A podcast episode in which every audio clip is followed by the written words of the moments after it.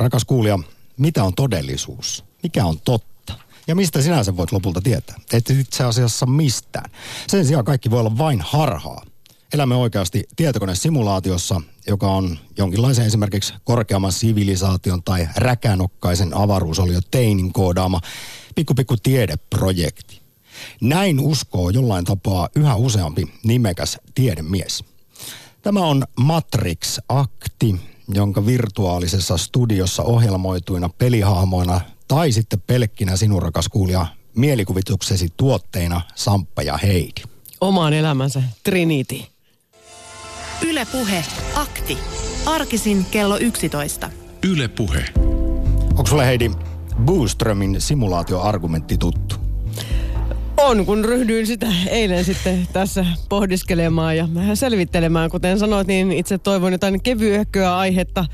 Ja tuota, sitten päädymme tähän Matrix-aiheeseen, joten tuota... Sulla ei ollut tässä itse asiassa paljon sanottavaa, vaikka ohjelman tuottaja oletkin, kun ilmoitin, että keskiviikkoisessa aktissa pohdimme tunnin verran sitä, elämmekö simulaatiossa tai Matrixissa. No mä huomasin, että sä oot sen verran liekeissä tästä aiheesta, että päätin antaa periksi. Ajattelin, että tästä voi syntyä jotain hyvää. Yritän pysytellä kartalla ja olen noihin muinaisiin filosofeihin tässä yrittänyt perehtyä, että mitä he, mieltä he ovat tästä todellisuudesta ja olevaisuudestamme, minuudestamme.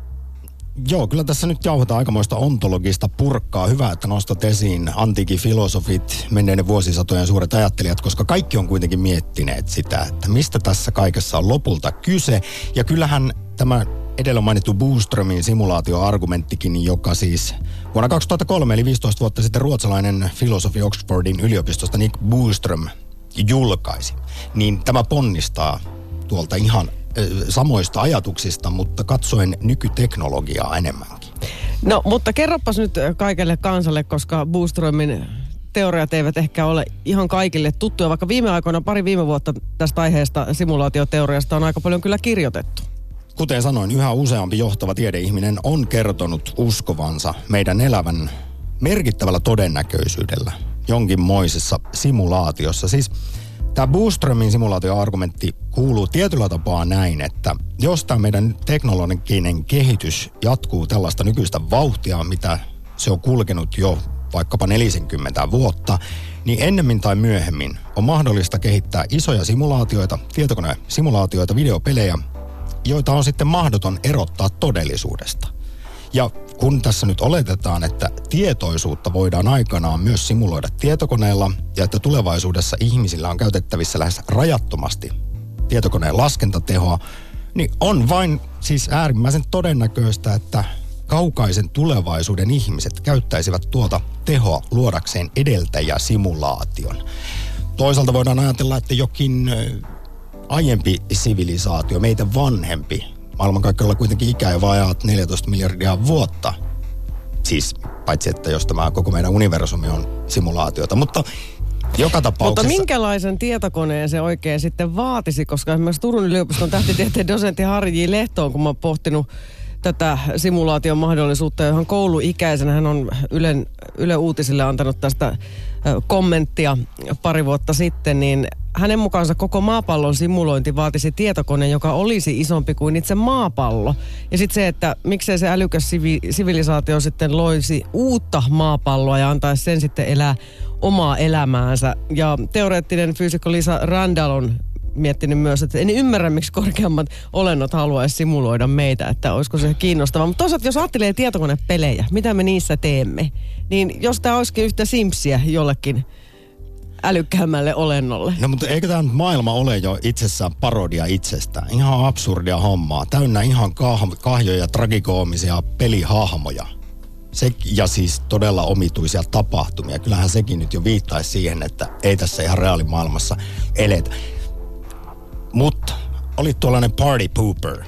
Ja Sorry. Nost, nostit esiin siis suuresti arvostamani tähtitieteen dosentti Turun yliopistosta Harry Lehdon, joka tosiaan puhuu tästä laskentatehosta ja sanoo myös, että hän on miettinyt tätä kyseistä kysymystä jo kouluikäisenä ja oli jo silloin skeptinen. Ja vastikään siis eräät tutkijat laski, että ihan vain muutaman sadan elektronin tietojen simuloiminen vaatisi jo muistin, jossa pitäisi olla enemmän tai siis jos on enemmän atomeja kuin koko maailman kaikkeudessa. Eli jälleen tullaan tähän laskentatehon rajallisuuteen, mutta en suostu olemaan tässä asiassa skeptinen, vaan uskon kuitenkin monia muita ajattelijoita, kuten vaikkapa legendaarista astrofyysikkoa, tieteen popularisoija Neil deGrasse Tysonia, jonka mukaan todellisuus, todennäköisyys sille, että elämme simulaatiossa on 50-50. Ja tämä Nick Boostrom veikkaa, että arvio on, että 20 prosentin todennäköisyydellä. Tesla X, äh, Space, äh, anteeksi, Tesla ja SpaceX miljardööri Elon Musk on täysin vakuuttunut vedoten Boostromin simulaatioargumenttiin, että 99,99 prosentin todennäköisyydellä elämme simulaatiossa. Okei, no mutta tuota, kyllähän Elon Musk on saanut vähän tästä kritiikkiä.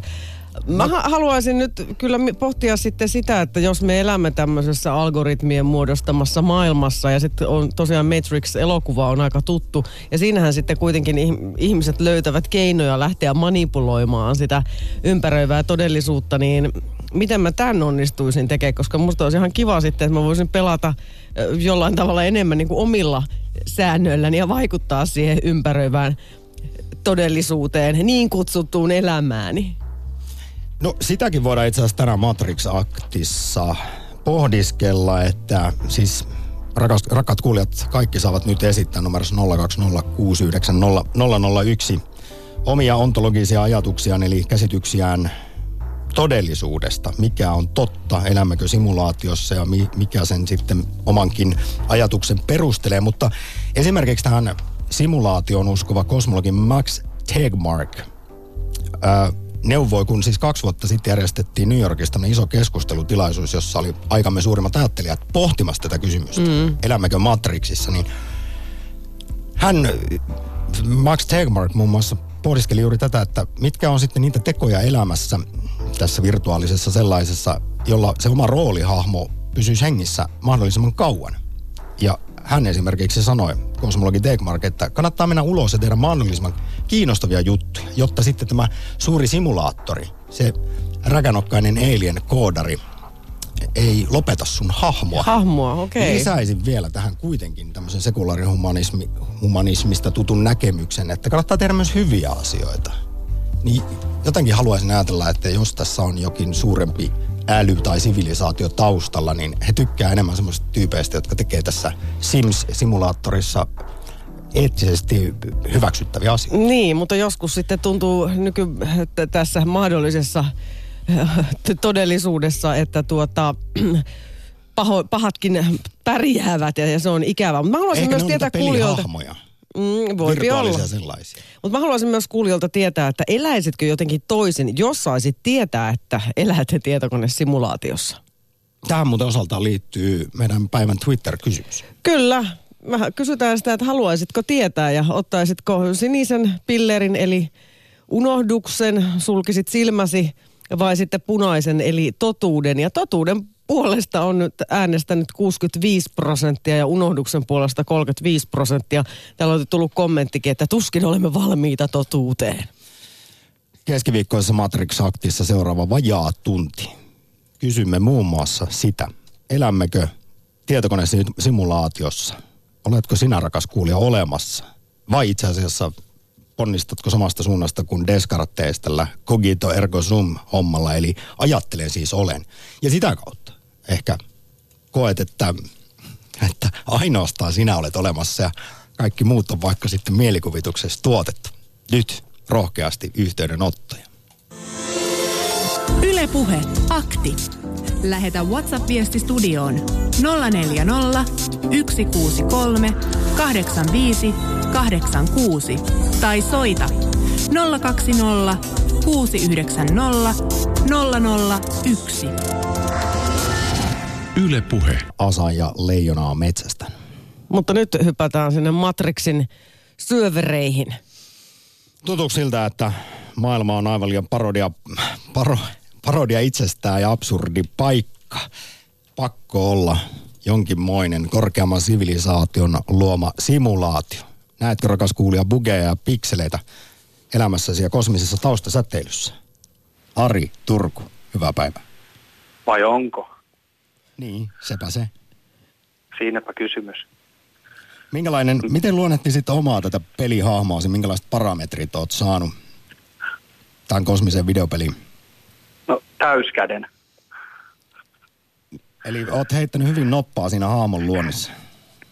Joo, no kohtuullisen terveenä saanut olla ja tai ainakin fyysisesti terveenä kohtuullisesti ja näin poispäin. Mielenkiintoisen kysymys ehkä kuin, että onko, onko mikään totta, että minkä takia me haluamme tietää sen niin kovasti. Miksi me ihmiset haluamme tietää niin kovasti, että kuka meidät loi tai oli luomatta ja mistä me tultiin vai tultiinko vai oliko sittenkään. Että eikö se ole se, että no. koska me ymmärrämme kuolevamme, niin meitä kovasti tämä ajatus karmii ja siitä halutaan kovasti keinolla millä hyvänsä päästä eroon. Ja Oli se sitten vuosi... miten, miten huttua hyvänsä ja, mm. ja miljoona uskontoa ja kaikissa peruspiirteittäin samat palikat.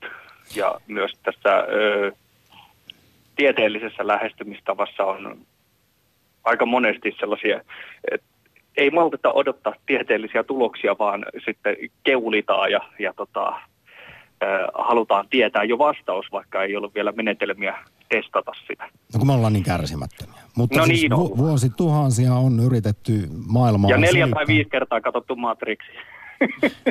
Kyllä.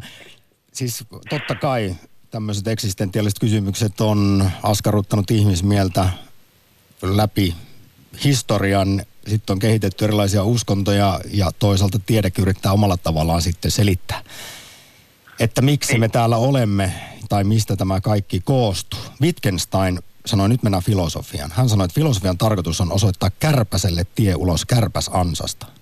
Mun mielestä tämä on yhdenlainen myös pohdiskelun aihe ja vastaus sinun kysymyksiin. Toi on aika vetävästi sanottu kyllä, kieltämättä.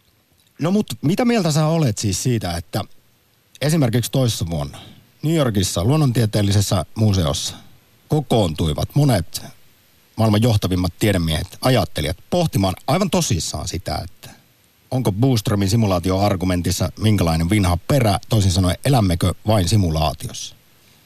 No se on ihan järkeä käypä keskustelu. Ei, ihan yhtä järkeä käypä keskustelu kuin niin, no onko Jumalaa olemassa. että... Mutta tässähän on esimerkiksi, Jumalaan ei voi tietysti olemassaoloa todistaa eikä tietyllä tavalla olemattomuuttakaan, mutta tässä nyt mennään todistustaakka-kysymyksiin, ei mennä sinne.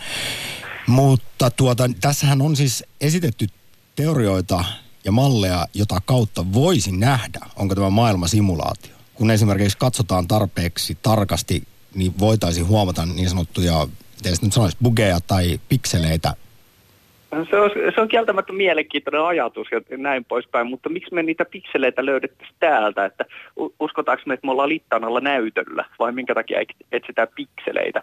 Onhan pikseleitä esimerkiksi kvarkit ja, ja myonit ja gluonit ja nämähän on pikseleitä, mistä kaikki koostuu. Mutta kun sitten on esimerkiksi tämmöinen kuin Graisen, Zatsepin, Kutsminin kosmisen säteilyn teoreettinen raja. Ja siinä on tietyllä lailla hiukkasmäärä yli raja, jonka olemassaoloon ei näytä olevan mitään fysikaalista syytä.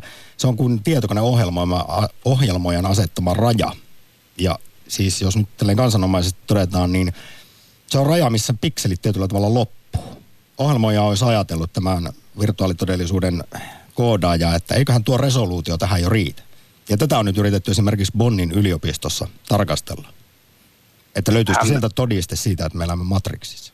Hämmentävää. Eikö? Hyvä, hyvä ystäväni ja kanttori totesi tässä jo muutama vuosi sitten, että kaikki on todennäköisesti simulaatiota. Tota, kumminkin melko vakaasti luterilainen mies. Ja tota, no, no ainakin silloin armoton juoppo, mutta, tota, mutta, mutta ei enää nykyään käsittääkseni. Ja, ja tota, o, vaan uskoa vähän eri tavalla? No hän on, hän on erittäin liberaali kyllä että tota, muillekin maailmankatsomuksille, että miele, hänen mielestään luterilainen filosofia on ihan hyvä. Hei. Sitä kannattaa suosia. Tässä vaiheessa Ari, suuri kiitos ensimmäistä soitosta Ontologia ja Matrix Aktiin. Nyt vielä Hei, kiitos. Lyhyesti. Koittakaa saada vastaus. Mutta sitä ennen, kuinka varma olet siitä, että olet itse olemassa? Oota. Ai saa. Niin pistitkö itseäsi? Ei kun pot, potkasin varpaa. Okei. Sekä ei kuulemma todista mitään jotenkin filosofian mukaan. No Kai kun tällaiset parametrit on saanut. Tässä vaiheessa. Kiitos. Hyvä- mukavat keskiviikon jatkot Turkku. Samoin. Yle Puhe. Akti. Soita 020 690 001. Heidi, sun ilmeitä on hauska seurata tässä lähetyksen kuvassa. Niin, harmi, harmi kun ei studiossa kamera. Aina niin häm, häm, hämmästyksestä ja ihmetyksestä lähinnä nyt tänään pyörii silmät päässä. Kysyn tätä nipistämistä siksi, että meillä on tullut tällainen viesti, että jos epäilet olevasi unessa tai toisessa ulottuvuudessa, niin nipistä itseäsi kunnolla. Palaat saman tien reaalimaailmaan. Näinkö se sitten menee? Halsualla on Erkki. Mainiota keskiviikkoa. Joo, terve, terve. Täällä ollaan ihan työhyörinässä, vaan tuota, ajattelin soitella, kun tuota, tuo mystiikka tuntuu maailmassa ihmisiä kiinnostavan kovasti. Näin se on ja itse asiassa tällaiset vähän erilaiset ajatukset, henkisyyden muodot on saanut jalansijaa aivan valtavasti nykypäivänä maailmassa. Perinteinen kirkkousko, usko, uskonnollisuus sen sijaan vähenee, mutta Erkki, minkälaisia ajatuksia sulla on herännyt tästä, että elämmekö tietokonesimulaatiossa, onko kaikki vain harhaa ja illuusiota? No tota, se mitä tö, sitä elokuvaa on jonkun verran katsonut, niin, niin ehkä siinä on justiin vähän haettu semmoisia tarttumakohtia tuota, niin, ihmisen elämästä tuonne mystiseen näkymättömään maailmaan, mitä, mitä sitten, mikä sitten vaikuttikin olevankin enempi todellinen kuin mitä se, missä ihmiset kuvitteli elävänsä. Ja ei siinä mitään. Kyllä mulle se näkökulma sinänsä sopii aivan hyvin, mutta Nehän oli ne koneet Matrixissa tietysti aivan pällejä siinä suhteessa, että ihminen on hirvittävän huono energiantuottoväline, tämmöinen niin kuin patteri tai akku. Paljon helpommallakin sitä energiaa saisi, että viljelivät sitten ihmisiä siinä sitten ja pistivät heitä Matrixiin elämään. Mutta se elokuva-arvioista, minkälaisia muita ajatuksia, Erkki? Niin, että kyllä mä olin sanomassakin sitä, että tuota, niin, sä si- se vi- viittasit siihen tuota, niin, maailman näkemykseen, niin kyllähän minulla on, on kyllä se ihan vahva, vahva käsitys, että kyllähän tuota, niin se ihan niin on, että tuo toisessa ulottuvuudessa oleva oleminen on paljon todellisempaa kuin tämä, missä me nyt eletään, mutta se, että mitä me siitä voidaan tietää, niin mun mielestä siitä on kuitenkin olemassa ilmoitus ihan raamatussa selvästi, että se on mulle ainakin avautunut ihan kirkkaana, että ei tarvi epäillä. Koetko kuitenkin, että tämä on uskon asia? Siinä missä Kyllä. moni muukin. Kyllä, totta kai. Eihän tässä maailmassa oikeastaan ihminen äh, ymmärrä mitään todellisuudessa. Että se vain uskoo jotain, mitä sille on kerrottu ja mitä se näkee ja se tuntee ja näin aistii, että eihän se kuitenkaan ole muusta kuin uskosta kysymys. Että Niin, tai val- usko, valitsee uskovansa myös sitten, että mi- mihin semmoiseen valitsee uskovansa, jota ei sitten näe tai py- pysty kokemaan. Niin, no sehän, sehän on semmoinen mielenkiintoinen asia just, että no millä perusteella ihminen määrittelee sen, mihin se uskoo. Että, että tiedemiehet ja nykyajan niin ajatusmaailmahan tahtoo pyöriä paljon sen ympärillä, että kun ihminen näkee mikroskoopilla tai kaukoputkilla jonkun asian, niin siihen se uskoo silminsä, mutta sitten tuota niin, jos se näkee jonkun semmoisen, mitä se ei ymmärrä, niin sitten sen täytyy tutkia sitä niin kauan, että se ymmärtää. Ja jos se ei ymmärrä sitä, niin sitten se ei ole todellista, että sen aistit on tehnyt jonkun harhan, että, että, että se ei niinku voi tavallaan niinku hyväksyä sitä, että no tässä maailmassa on semmoistakin, mitä mä en ymmärrä. Minun maailmassa toki on, on kyllä paljonkin, mutta se jos se lähtee siitä, että... Mitä, on mitä enemmän joku- ymmärtää, niin sitä itse asiassa enemmän myös tajuaa, kuinka vähän asioista tietää ja ymmärtää. Kun No, lähtee oikein kunnolla tie- lukemaan. Joo, monelle tiedemiehillehän on käynyt niin, että ne on ollut hyvinkin va- vakuuttuneita siitä, että tieteellä pystytään todistamaan kaikki.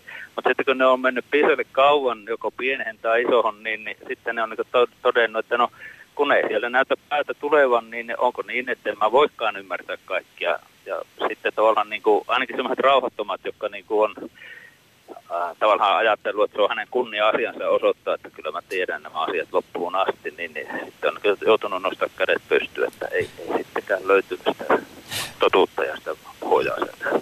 Mutta kyllä myös moni tiedemies on myöntänyt sen, tässäkin lähetyksessä voidaan kuunnella esimerkiksi kosmologian professoria Kari Engvistiä, että mitä luultavimmin me emme koskaan lopullisia vastauksia saa tieteen keinoin, mutta aina voidaan ymmärtää vähän paremmin ja se on tietynlainen hyvä tapa kyllä edetä tässä maailmassa. Ky- ky- joo, kyllä, eikä mä en sitä moitikaan niin tiedettä, että sehän on ihan, ihan tuota niin, to- todellisuutta, mitä he tutkii, sikäli jos mä nyt todella voin puhua jostain todellisuudesta näin ihmisten mittapuissa, mutta se, että... Koska me elämme simulaatiossa. Niin, että se minua ainakin vähän hämmentää monesti tuota niin, että, että kun tavallaan tiedemiehillä, ainakin mä joudun kyllä panna nyt lainausmerkkeihin niitä tiedemiehiä monesti, että niillä on tavallaan olemassa se päämäärä, mihinkä pitää päästä, ja sitten vaan täytyy keksiä se koetapa, miten saavutetaan tämä tulos, että voidaan todistaa, että se oli näin niin kuin mä tiesin etukäteen. Mm. Et se on vähän semmoinen niin mystinen juttu, mutta se, että miksi se, tämä systeemi nyt sitten pyörii vähän tällä ja mitä uskovia pidetään pikkusen semmoinen niin lapsellisena, niin kuin tietysti toisaalta ollaankin, mutta se, että kyllä mulla ainakin on se näkemys, että kun on ne kaksi voimaa, mistä me tuota, niin, hyvinkin nähdään, kun katsotaan tänne maailmaan ja tähän elämään, mitä nyt tässä nähdään, niin kyllä ne hyvä, hyvä haluaa tehdä monesti hyvää toisille ja se taas se paha kyllä ilmeisesti on ihan yhtä todellinen, jos se peräti joskus tuntuu ainakin todellisemmalta, että ilman mitään järkevää selitystä, niin ihmiset varsinkin tekee pahaa toisille eläinkunnassa. Sitä ei enää niin paljon näykään, mutta ihminenhän on luomakunnan kruunu, niin kuin sanotaan. Ja ihminen on aiheuttanut monien asiantuntijoiden mukaan kuudennen suuren sukupuuttoaallon, jota parhaillaan eletään. Edellisellä kerralla 65 miljoonaa vuotta sitten kuoli suurin osa eliöstöistä ja, ja dinosauruksista. Mutta nyt Erkki, suuri kiitos pohdinnoista keskiviikkoissa ontologia ja Matrix Actis. Joo, isosta kirjasta kun lukee, niin, niin mä oon ainakin saanut sieltä hyvät sytkyt. Ja kun py- pyytää tuota, niin vastauksia tuolta ylhäältä, niin, niin niitä annetaan, ettei muuta rohkeasti vaan tutkimaan. Kiitos. Ylepuhe akti. Lähetä WhatsApp-viesti studioon 040 163 85 86 tai soita 020 690 001. Yle Puhe. Tuossa kun mietittiin tätä todellisuutta ja mitä kaikkea voimme havaita ympärillämme ja sitten miten valitsemme uskoa sitten joihinkin tämmöisiin asioihin, joita emme aisteen voi havaita, niin ihan hyvä huomio tai kysymys WhatsAppissa numerossa 0401638586, että riittävätkö ihmisen aistit mittaamaan kaikkea? Tähän varmaan voi vastata, että eivät riitä. Ja tuosta Erkin puhelusta tuli myös mieleen filosofi Ilkka Niiniluoto, joka on todennut esimerkiksi, että vaikka tieteessä ei olekaan ehdottomia takeita totuudesta, niin on järkiperäisempää hyväksyä tieteen tulokset kuin sen kanssa ristiriidassa olevat käsitykset.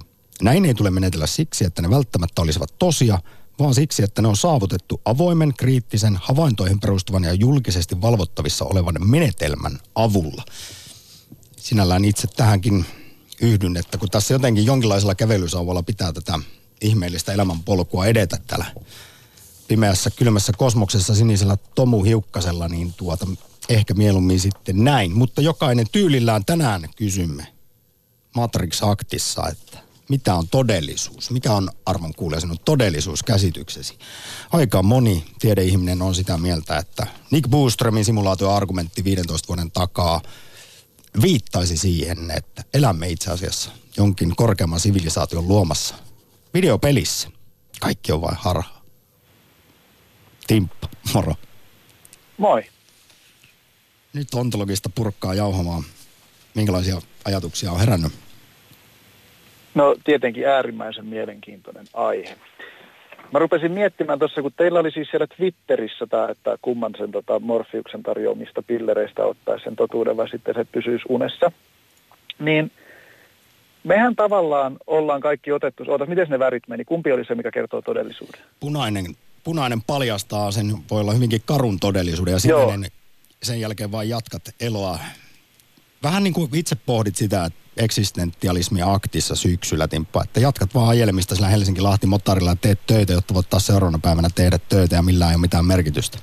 Niin, siis koska musta tuntuu, että laajemminkin mehän ollaan kaikki se punainen nappi huitastu ja sitten tota, me vaan hirveästi työskennellään koko ajan unohtaaksemme se niin kuin punaisen napin näyttämä todellisuus. Koska siis Mä en tiedä kuinka paljon nyt, kun kaikki tällainen niin kuin, no, uskonnollisuuksia ja tällaisten kautta niin ollaan niin kuin maallistuttu aika paljon. Mä veikkaan, että no sanotaan, että merkittävä osa ihmisistä tajuaa sen, että kuoleman jälkeen ei ole mitään. Ja mä en nyt mitään prosentteja tähän pysty poliitikkona heittämään päästäni, mutta kuitenkin. Mutta siitä määrästä ihmisiä, jotka tajuaa sen, että tämä elämä, mikä meillä tässä on kesken elettävänä, niin se on ainutlaatuinen. Meillä ei tule mitään sen jälkeen. Niin iso osa siitä, ketkä sen tietää, niin se ei näyttäydy niiden toiminnassa mitenkään. Vaan me ollaan jotenkin siinä, meidäthän on siis ohjelmoitu kulttuurin ja kasvatuksen ja kaiken tällätteen myötä toimimaan tietyllä lailla. Nythän me ollaan lähinnä siis muurahaisia, jotka tälleen niin kuin luterilaisella tota, tällä, tällä niin kuin ahkeruudella tehdään hirveänä duunia, eikä edes tajuta sitä, että meidät on ohjelmoitu sille ajatuksella, että hirveästi duunia, niin sitten kuoltuassa pääset sinne niin kuin hyvään paikkaan. Että tämän kuuluukin olla kärsimystä tämän homman. Niin vaikka me ei enää uskota siihen, niin me ollaan, me ei jotenkin pystytty kyseenalaistamaan sitä meidän ohjelmointia, vaan me edelleen niin kuin eletään ikään kuin olisi jotain kuoleman jälkeen, vaikka me myös samalla tiedetään, että ei ole. Mutta me ehkä jotenkin pystytään niin kuin pysähtymään sen, vaikka se punainen pilleri on niin kuin jo ulostettukin suunnilleen ja syödään sitä tavallaan niin kuin päivittäin, kun havahdutaan siihen, että ei hitto, tässähän tämä maailma on. Mutta tähän just se, minkä takia mä mietin, että elämmekö me todella tietokonesimulaatiossa, että jos me ei niin kuin tämän parempaan pystytä. mä mietin justiinsa yksi päivä sitä, että eihän tämä niin kuin, kaikki, mitä meidän ympärillä, tämä mikä me ollaan niin kuin, niin kuin nykyyhteiskunta, kaikki tämä meidän niin kuin ihmisten muodostama juttu, niin eihän tämä voi olla meidän niin kuin ihmisten kollektiivinen semmoinen perimmäisten toiveiden ja halujen niin kuin lopputulema. Ja jos on, niin se ei hirveän niin kuin paljon positiivista sano meistä ihmisistä. Että jos sellainen, että tämä nyt on parasta, mitä me pystyttiin silleen, silleen tuomaan. Että se, pakkohan tässä on ollut vaan semmoinen, että tämä tämä, niin kuin, tämä peli, missä me ollaan ja tämä ohjelmoija, mikä siis ei ole mikään semmoinen UFO jossain, tai UFO kuin siis alieni jossain tietokoneen äärellä jossain toisella planeetalla, vaan se on tämä meidän niin kuin, kulttuuri ja kaikki tämä meidän ympärillä Ja sitten me vaan niin kuin, vahvistetaan sitä tekemällä itse. Mehän ollaan meidän niin kuin, me ollaan niitä ohjelmoijia. Me ohjelmoidaan meidän lapset elämään sitä samaa surullista elämää, mitä me ollaan eletty, koska me ei tajuta se, että me voitaisiin ehkä niin kuin muuttaa sitä ohjelmointia ja sille vapautua tästä, tästä niin kuin koodista. No Timppa, ymmärrän tämän sun näkemyksen. Se on kuitenkin, huomaatko itse, pikkusen pessimistinen. Jos taas optimistisesti katsotaan, niin kyllähän tässä on koko ajan, vaikka paljon pahaa tapahtuu ja, ja mokaillaan ja ollaan typeriä me ihmiskunta monella tapaa, niin silti pojasta on polvi parantunut ja meillä on tällä hetkellä enemmän hyvinvointia. Asiat on paremmin maailmassa kuin koskaan ennen ihmiskunnan historiassa, siis niin monella mittarilla. Niin, no ja sitten jos luotamme siihen vaikkapa, että tässä kehitystä koko ajan tapahtuu, kaksi eteen, yksi taakse, mutta joka tapauksessa, niin siitä päästään jälleen Timppo päivän Matrix-aktin aiheeseen, elämmekö simulaatiossa, siis näinhän tässä nyt on sitten Neil deGrasse Tysonit, Elon Muskit, Nick Boostramit sanonut, että kun koko ajan tietokoneiden laskentateho kasvaa jatkuvasti, niin se on jo nyt johtanut virtuaalisten maailman yksityiskohtaisuuden hillittömään kasvuun ja tarkkuuteen, mikä sitten näkyy meillä ihan vaikkapa videopeleissä, niin on vain luontevaa ajatella, että tulevaisuudessa kun tämä kehitys eteenpäin näin menee, niin jossain vaiheessa peleistä tulee väistämättä sellaisia, että niitä ei voi erottaa todellisuudessa. Ja että joku tulevan sivilisaatio olisi näin pitkälle päässyt ja luonut sitten tällaisen mm, videopelin, jossa me nyt elämme. Kuulostaako tämä sun mielestä ihan loogiselta päättelyltä? Kyllä mä näen sen tota, ihan askelmerkit ja loogisuuden siinä, mutta mä en, jotenkin se ei tunnu musta kuitenkaan. Mä jotenkin, ehkä mä, on, mä en ole hirveän perillä tietokoneista ja tällätteistä, niin jotenkin ehkä mä, niin kun, mut on sitten se joku, joku koodannut sen verran taidokkaasti, että, että on pistänyt sen semmoinen anturin estämään sen, että mä havahtuisin siihen omaan niin kuin pelihahmoisuuteeni. Mutta ehkä sä pystyt itse kehittämään sitä omaa avatariasi niin. Mut, eh, tähän on itse asiassa vielä sanottu näin. Esimerkiksi Heidi tuossa siteras aiemmin eh, Lisa Randallia, oliko hän Oxfordin yliopistosta teoreettinen fyysikko, että hirveän itsekeskeistä, ihmiskeskeistä ajatella, että meidät nyt jostain syystä on haluttu tänne luoda, koska me nyt ollaan tällaisia nahjo, nahjuksia, mitä nyt ollaankin. Ja sitten toisaalta on myös ajateltu tässä samassa simulaatioargumenttikeskustelussa, että mehän voidaan olla tässä koko pelissä ihan siis sivuosassa vahinkotuotteita. Ollaan hmm. vaan mikroskooppisia bakteereita universumin yhdessä nurkassa, sellaisia, joita tämä ohjelma ja koodari ei ole välttämättä edes tajunnut olevan olemassakaan. On tässä nyt näkyvän maailmankaikkeuden halkasijakin jo yli 90 miljoonaa valovu- miljardia valovuotta. Niin aika pi- pi- pieni tämmöinen kärpäsen ruikkaushan me tässä nyt ollaan yhdellä, yhdessä pienessä galaksissa.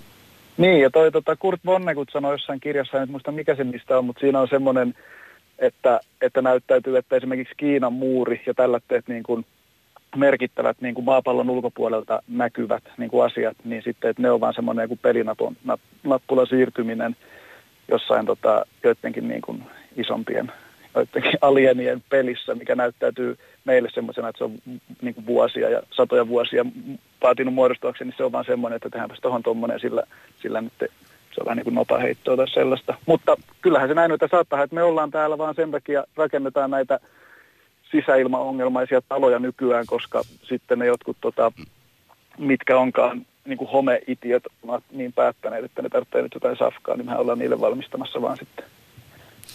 Niin, he ovat aivan, he ovat niitä, itse asiassa niitä herroja. Kyllä. Saanko sanoa yhden jutun vielä? Saat, ole hyvä. Mun mielestä se, että se ajatus, että ajattelen, olen siis olemassa, niin sehän on ihan siis, niin kuin, siinähän nyt oikeastaan aika paljon. Eikö olisi niin kuin loogisempaa sanoa, että ajattelen on siis olemassa ajatuksia. Niin ja kenen ajatuksia ne on? Sekin vielä. Siinähän päästään ylille tuota kierroksille jo.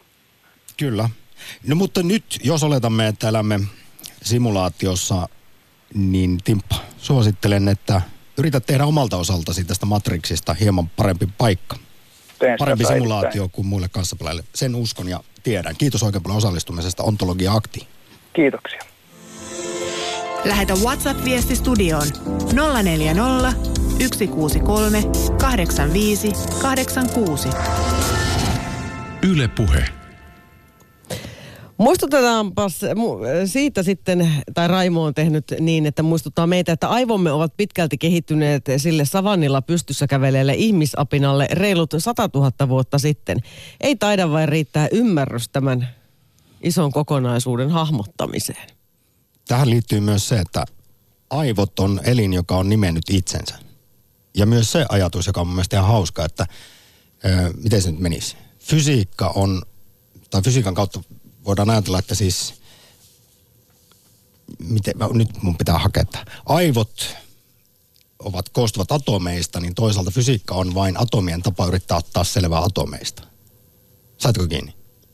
Ehkä, mutta täytyy sanoa, että tässä nyt ihmetystä ja kummastusta riittää ja aivot meinaa nyrjähtää tässä äh, Matrix-aktissa, mutta tervetuloa mukaan. Vielä on aikaa soittaa ja laittaa viestejä vaikka numero 0401638586. Oulussa Makke, tervehdys. Terve, terve taas. Mistä sä tiedät Joo, olevassa tuota, olemassa? Joo, no kyllä. Joo, tämä kiputesti on ihan hyvä. hyvä että se ainakin osoittaa, että olen olemassa, jos potkaisen varpaani johonkin. Mutta miten se, jos sun pelihahmo on vaan ohjelmoitu tuntemaan virtuaalista kipua, jota ei oikeasti ole olemassakaan? No sekin, ehkä tämä virtuaalinen kipukin on, on tuota, se, se voidaan simuloida niin, että ihminen jopa saattaa uskoakin, että hän hän tuntee sitä kipua, vaikka sitä ei olekaan todellisesti. Mutta mä palaisin, mä heittäisin tässä muutaman näkökulman, kun tässä on puhuttu kovasti tuota, ää, muisti, tietokoneiden muisti- ja laskukapasiteetista. Ja, ja vedottu siihen, että kohta, kohta me pystymme simuloimaan kaiken inhimillisen toiminnan, mitä, missä me olemme ja elämme. Niin tästä täytyy aina muistaa sitten, että tätä muistia ja laskukapasiteettihan on, on vain yksi osa sitä tietokonetta. Sitten se, mitä se oikeasti saa aikaiseksi, niin siihen vaikuttaa pitkälle nämä ohjelmistot ja niissä niihin ohjelmoidut tai rakennetut algoritmit, joilla nämä, nämä ykköset ja nollat sitten alkaa laskemaan meille sitä virtuaalista todellisuutta. Ja tota, mä oon aina ajatellut, että onkohan nyt kukaan vielä pystynyt avaamaan sitä ihmisen, ihmisten korvien välissä olevan tietokoneen algoritmeja. Kaikenlaisia laskelmia on ihmisaivon kapasiteetista, muistikapasiteetista ja laskentakapasiteetista on, on tehty kyllä, mutta... Ne on hyvin kiistanalaisia monet ne arviot niin. siitä, että paljonko esimerkiksi meidän tietoisuus ja aivot, montako terattavuutta tai muuta se veisi tilaa, jos lähdettäisiin siitä, että voisimme joskus uploadata tietoisuutemme pilveen. Ja elää sitä No, ne, sitähän on sanottu aika monessa kirjoituksessa, että, että nämä nykyiset supertietokoneet, niin ne, ne saattaa yltää aika lähelle torakan aivojen toimintaa, mutta, tota, mutta siinä ihminen on vielä kuulemma vähän pidemmällä kuin se torakan aivot. Mutta kun miettii, kuinka nopeasti tässä on koko ajan se laskentateho kasvanut, niin Joo, joo, se on ihan totta. miltä Ei se näyttää, varma- Make, sun silmissä se tulevaisuus? Voidaanko mennä Eihän se- jossain vaiheessa se on- siihen, että aivot voidaan mallintaa täysin ja kopioida USB-tikulle ja sitä kautta sitten No se on just se. Se on juuri se aivojen mallintaminen. Meillähän on syntyessä jo ohjelmoitu päähän jonkinlaiset algoritmit ja sitten se jatkuu oppimisena ja ympäristöhavainnoimisena pitkin elämää ja toki se ohjelmisto sitten siellä aivoissa rupeaa ehkä vähän tökkimään tuossa loppu, kun al- alkaa olla yli 60 ja sitten täytyy myöskin miettiä sitä, että meillähän, tap, siis kun, meillähän ko, tulee koko ajan semmoisia satunnaisuuksia tähän meidän ohjelmiston pyörittämiseen. Siellä voi aivojen sisällä tapahtua jotain, tai sitten meidän ympäristössä tapahtuu kaikenlaista. Ja kun sanotaan, että ihminen ei aina toimi loogisesti niin kuin tietokone, vaan, vaan siinä vaikuttaa monet tämmöiset satunnaistekijät, niin, niin tämä, tämä, tämä ihmisen, yhden ihmisen niin kuin, ohjelmiston ja tietokoneen ymmärtäminen aika haastavaa. Ja nyt täytyy miettiä sitä, että kun me ollaan jatkuvasti vuorovaikutuksissa toisen ihmisen kanssa, ja, ja tämä vuorovaikutus vaikuttaa sitten tavallaan meihin itseemmekin. Ja kun meitä on seitsemän miljardia ja kaikki me ollaan enemmän tai vähemmän vuorovaikutuksessa toisiimme. Ja, ja tämä vuorovaikutus vai- vaikuttaa meidän korvien välissä oleva tietokoneeseen, niin mä sanonpa vaan, että täytyy olla aikamoinen ohjelmoitsija, joka tämän kaiken pystyisi virtuaalisesti toden, todentamaan. Sä olet Make ihan samaa mieltä kuin sitten moni simulaatioteorian kriitikko. Tässä jo kerrottiin kotimaisesta, eli Turun yliopistosta dosentti Harry J. Lehto, joka puhui juuri tästä samasta ja, ja kansainvälisetkin, kansainvälisestikin tutkijat on pohtinut, että esimerkiksi ihan pelkästään muutaman sadan elektronin tietojen simuloiminen vaatisi muistin, jossa on enemmän atomeja kuin koko maailmankaikkeudessa. Tämä nyt on heidän näkemyksensä, mutta, mutta sitten itse asiassa voihan se olla niinkin, kuten vaikkapa Boostrom on sanonut ja, ja Elon Musk, että siis tässä voidaan rakentaa simulaatioita simulaatioiden sisään. Ja sitä kautta jollain lailla kiertää tämä ongelma. Esimerkki. Jäädäänkö pohtimaan Niin. Make tätä ja edetään No joo, Matrix Actissa? Joo, no niin, no tämä, on selvä. Ja, ei tätä, mä en, mun, mun tietämys ei yritä tätä simulaatiota simulaation sisällä pohtimiseen ja, ja, ja tätä keinoälyasiaa. No Teslallahan nyt on hyviä esimerkkejä siitä, kun tässä vielä vuosi sitten kehuttiin, että, että tota, itseohjautuvat autot poistavat kaikki inhimilliset virheet, ihmisen tekemät, kuljettajan tekemät in- inhimilliset virheet liikenteestä. Nyt on, on ainakin kaksi ihmistä jo kuollut. Niin, robottiauton alle jäänyt, kyllä, kyllä. Make, No suuri, joo. suuri kiitos soitosta ja mukavat keskiviikot Joo, Ouluun. hei hei. Ylepuhe akti. Lähetä WhatsApp-viesti studioon 040 163 85 86 tai soita 020 690 001.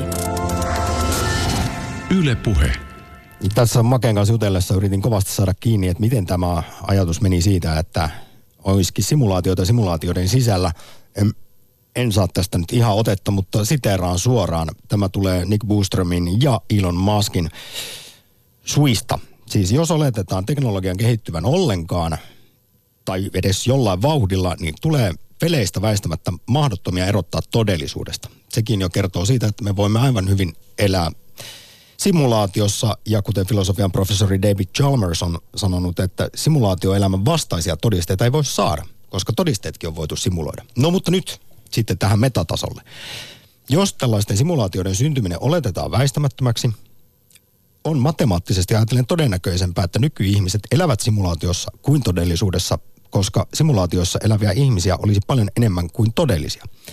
Ja jos simulaatioiden kehittyminen jatkuu vääjäämättä eteenpäin, lopputuloksena on simulaatioita simulaatioiden sisällä, jolloin todellisuudessa oleminen muuttuu äärimmäisen epätodennäköiseksi.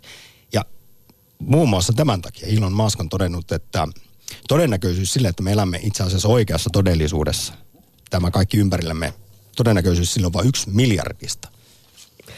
Mä haluaisin myös tässä kohtaa kysyä, että onko tämä lainkaan tähdellistä pohtia näitä asioita?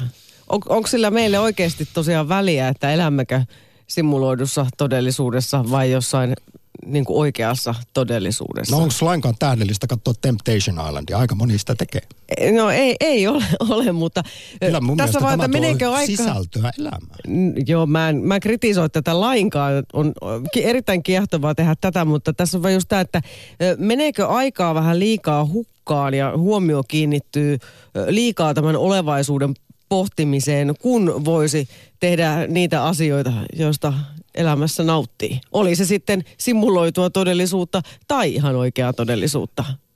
Oli Miten tämä- se sitten ikinä siitä simuloidusta eroaakaan? Oli tämä sitten Matrixia tai ei, niin kuten tuossa Timpan kanssa puhuttiin, niin eikö tästä kannata tehdä tästä joko virtuaalisesta tai todellisesta todellisuudesta mahdollisimman hyvä paikka kaikille muillekin elää tätä.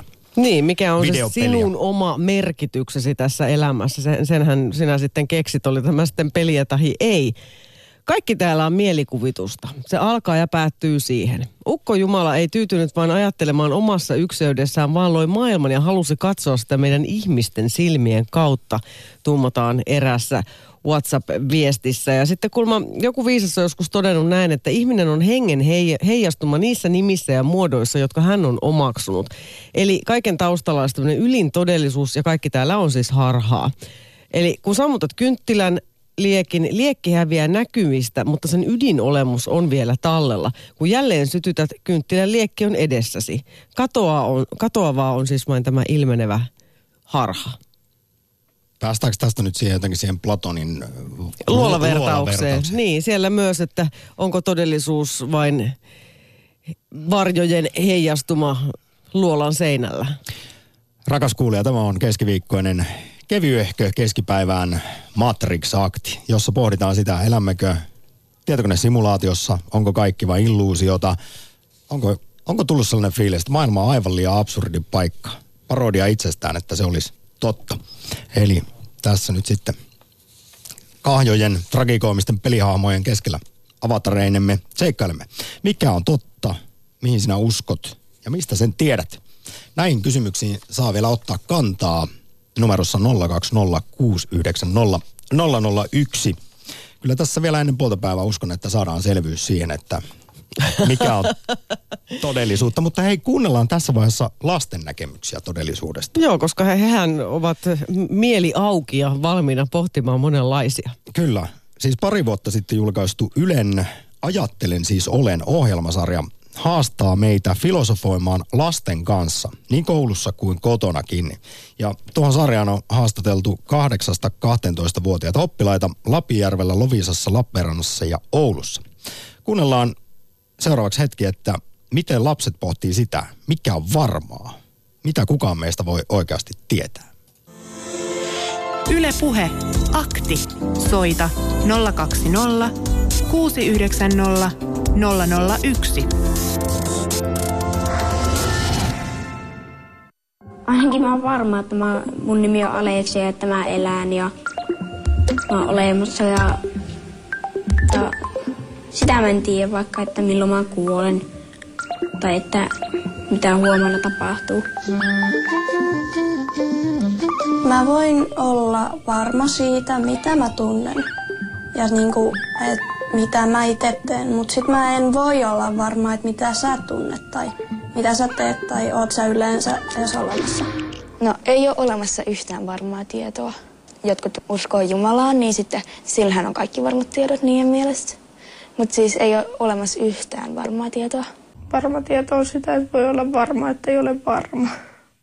Mutta on pakko uskoa johonkin, koska muuten menisi aikaa hukkaan siihen, että koko ajan epäilee, että mitään ei ole olemassa. Yle Puhe. Siinä se lasten suusta tuli viisaus. ihan samanlaista pohdintaa kuin mitä tässäkin on. Aivan upeaa sellaista käyty viimeiset 50 minuuttia. Ja korostan vielä, mukaan mahtuu ontologia Matrix Aktiin numerossa 020690001. Tässä vaiheessa WhatsApp-viestejä.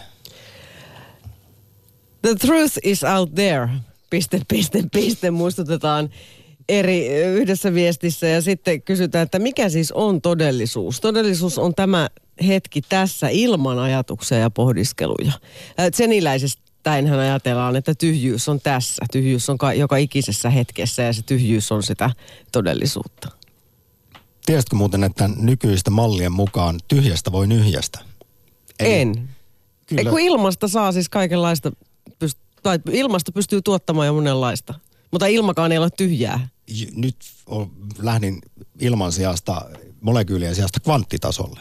Okei. Okay. Nykyiset mallit viittaa siihen, kun on pohdittu, että mistä tämä universumi on voinut syntyä ja monesti ajatellaan, että ei mistään voi, ei voi syntyä jotakin. Niin itse asiassa kyllä voi. Aivan kohta kuullaan, kuinka Kari Enqvist asiasta kertoo, mutta sitä ennen palataan nyt vielä tähän simulaatioargumenttiin. Siis toissa vuonna maailman johtavat monet fyysikot, filosofit, ajattelijat kokoontuivat New Yorkin ö, luonnontieteelliseen museoon Neil deGrasse Tysonin kuuluisan tieteen popularisoijan kosmologin kanssa pohtimaan sitä, että eletäänkö me simulaatiossa. Ja Neil deGrasse Tyson esimerkiksi on sitä mieltä, astrofyysikko, hieno mies, että todennäköisyys tällä on 50-50. Ja hän muistuttaa myös tällaista, tällaista asiasta, josta ei ole vielä tässä Matrix-aktissa puhuttu, että esimerkiksi ihmisen ja simpanssin älykkyys on aivan eri tasolla, vaikka yhteisen DNAmme osuus on kuitenkin 98 prosenttia. Niin äh, Neil deGrasse Tyson tästä johtaa päätelmän, että jossain toisella voi hyvinkin elää sitten olento, jonka älykkyys on aivan toista luokkaa. Ja hän jatkaa vielä, että jos näin on, niin hänen mielestään on helppo kuvitella, että kaikki elämässämme on jonkun toisen lajin omaksi huvituksekseen luomaa. Me ollaan siis Mutta edelleen tietynlainen... tullaan tähän, että minkä kokoinen sen pitäisi olla sen tietokoneen tai jonkin luojan, joka meitä pystyisi pyörittämään. Valtavan. Elä ole party pooper. Teknologia kehittyy. Samalla laskentateho simulaatioita simulaatioiden sisällä. Nyt ääneen Helsingin yliopiston kosmologian professori Kari Enqvist, joka kertoo, voiko tosiaan tyhjästä nyhjästä, onko kaikki olevainen voinut syntyä ei mistään? Yle puhe. Kyllä se tämmöisessä kvanttifysikaalisessa katsannossa on täysin mahdollista, että kvanttifysiikka sallii sen, että tyhjästä syntyy jotakin, joka elää jonkun rajallisen ajan. Ja rajallisen ajanhan universumi on vasta elänyt. Ja se on tietysti ihan suhteellista, että mikä on pitkä aika ja mikä lyhyt aika. Niin, ei kannata nyt sitten äh, ikään kuin junttautua tähän ihmisen aja- aikakäsitykseen, että maailmankaikkeus ei sitten ihmisen ajasta piittaa, vaan, vaan sen kellot käyvät omia aikojaan. No Kari Enqvist, maailmankaikkeus syntyi joka tapauksessa vajaat 14 miljardia vuotta sitten. Muutama miljardi vuotta sitten puolestaan maailmankaikkeuden alun perin tällainen hidastuva laajenemistahti muuttui kiihtyväksi. Mitä nykyiset teoriat sanovat sitten siitä, että mitä tälle maailmankaikkeudelle tulee lopulta käymään? On puhuttu joskus esimerkiksi niin sanotusta lämpökuolemasta, jossa mikään ei enää liiku ja pysy kasassa. Sen jälkeen on vain melkeinpä äärettömästi tyhjää ja pimeää ja mustaa ja kylmää. Kyllä vaan. Äh, jos tämä kiihtyvä laajeneminen jatkuu, niin kuin sen arvellaan jatkuvan, niin maailmankaikkeus ikään kuin tyhjenee kaikista muista galakseista noin 30 miljardin vuoden kuluttua. Tämä on hyvin nopeaa toimintaa näin kosmisessa mittakaavassa. On arveltu, että galakseissa tähtiäkin syntyy, syntyy ainakin tuhannen miljardin vuoden ajan. Ja, ja tässä mielessä voi sanoa, että tämän, tämän kiihtyvän laajenemisen ansiosta maailmankaikkeus niin tussahtaa ennen kuin se on edes ehtinyt vauvaiästä kunnolla eteenpäin. Sitten paljon paljon pitemmillä aikaskaaloilla niin aine vähitellen ikään kuin rapautuu e, loppujen lopuksi sitten, sitten tuota maailmankaikkeudessa ei ole ehkä mitään muuta kuin kun fotoneita ja neutriinoja, kenties protonitkin hajoavat, niin on arveltu. Mutta tämä, tämä on niin verrattuna tähän kiihtyvän laajenemisen aiheuttamaan naapuruston tyhjentymiseen niin paljon, paljon, käsittämättömästi paljon pitempi aika. Että mä luulen, että kannattaa huolehtia ennemmin ja huolestua ennemmin tästä pimeän energian aiheuttavasta kiihtyvästä laajenemisesta. Ylepuhe akti. Huikea Matrix-akti. Kiitos Samppa, kun yhytit meikäläistä tähän.